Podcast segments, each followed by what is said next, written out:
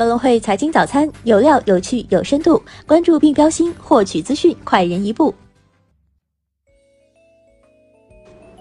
各位听众朋友，早上好！今天是二零一九年五月二十二号星期三，我是主播荣熙。接下来让我们一起来看看今天有哪些财经资讯值得大家关注吧。A 股方面，周二截至收盘，沪指涨 百分之一点二四， 深成指涨 百分之一点九二， 创业板涨 百分之一点六六， 两市成交额超四千七百亿，北上资金净流出 三十四点二亿。板块中，个股普涨，北方稀土、五矿稀土等十余股涨停，猪肉、氢能源、石墨烯、大麻等概念板块大涨。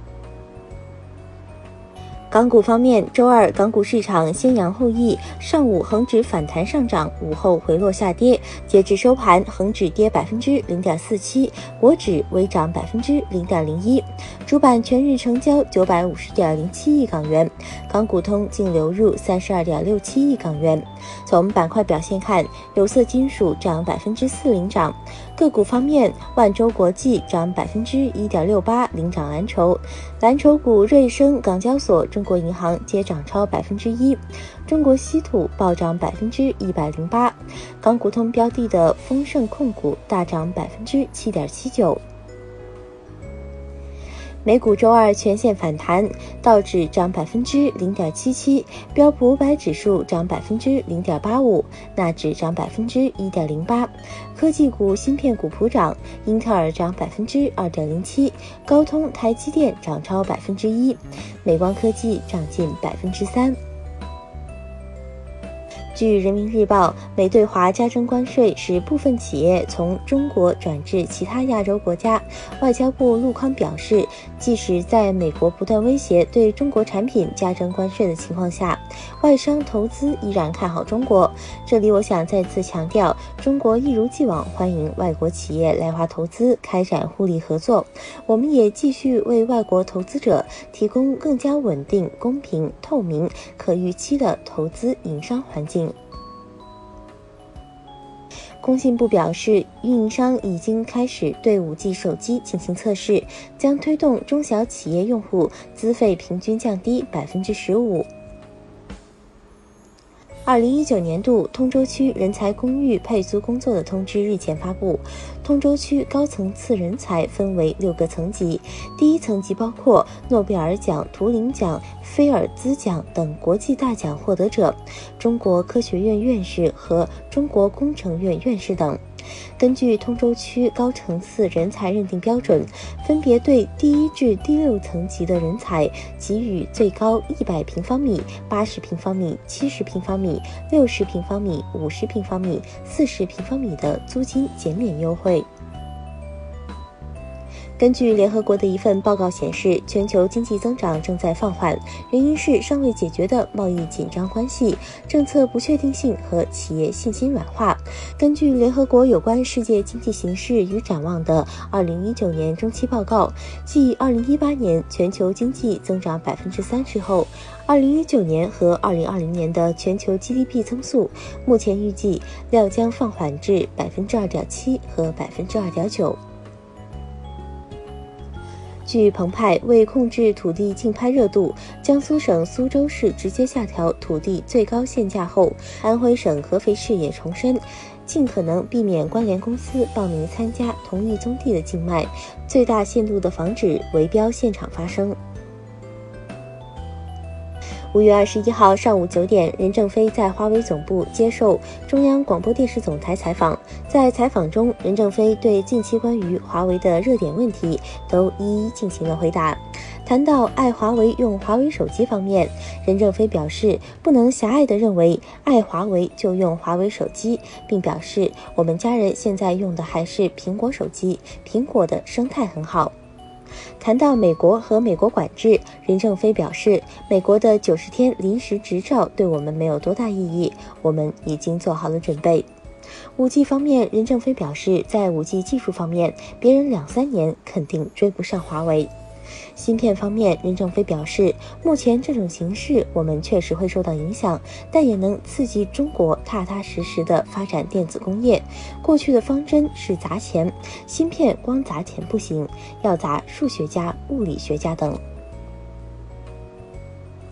华为消费者业务 C E O 余承东透露，华为面向下一代技术而设计的操作系统 O S， 最快在今年秋天，最晚于明年春天将可能面世。这套系统打通了手机、电脑、平板、电视、汽车和智能穿戴等设备，兼容全部安卓应用。如果安卓应用重新编译，在这套操作系统上运行性能提升超过 百分之六十， 这是面向未来的微内核。据 C N N 报道，美国国土安全部发布警告称，中国制造的无人机可能正在向中国制造商发送敏感飞行数据，政府可以访问这些数据。美国国土安全部网络安全和基础设施安全局发出的警告称，无人机对组织的信息构成潜在风险，对此大疆作出官方回应，我们的技术安全性已经在全球得到反复验证，其中也包括美国政府和美国领先企业的独立验证。在二零一九年腾讯全球数字生态大会上，马化腾表示，中国已经走到发展前沿，拿来主义的空间变少。我们也时刻关注中兴和华为事件，关注贸易战会不会变成科技战，要在关键技术上下苦功，否则数字经济难以为继。网易支付宣布跨境收款平台收结汇业务正式上线。网易支付商务负责人表示，在业务定位上，收款业务不仅为网易自有的电商出海业务提供支持，也会为网易生态外的平台型企业及商家提供服务，帮助境内卖家完成资金收结汇。网易支付隶属网易集团下的网易金融，是网易集团旗下的持牌第三方支付平台，二零零九年二月正式运营。近日，深圳市摩拜单车宣布涨价，填上了一线城市最后一个拼图。据悉，从二零一九年五月二十二号起， 十五分钟内为起步价一元，骑行超出十五分钟后，每十五分钟收取 零点五元，不满十五分钟以十五分钟计算。单车骑行套餐生效期间，每次骑行前两小时免费，超出部分按照每十五分钟 零点五元的价格收取。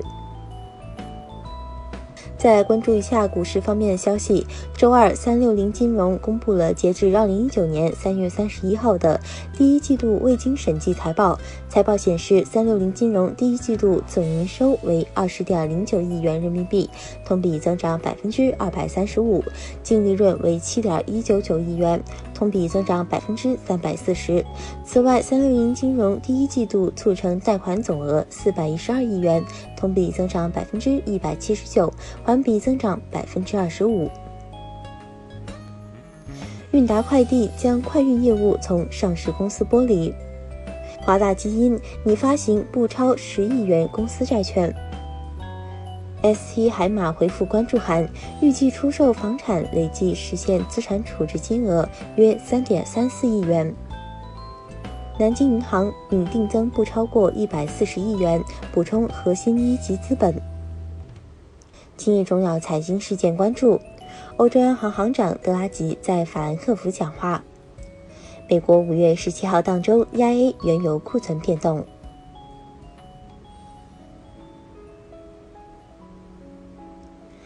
以上就是今天节目的主要内容，更多深度专业的财经资讯，您可搜索并下载格隆汇手机 A P P 查看。感谢您的收听，我们明天不见不散。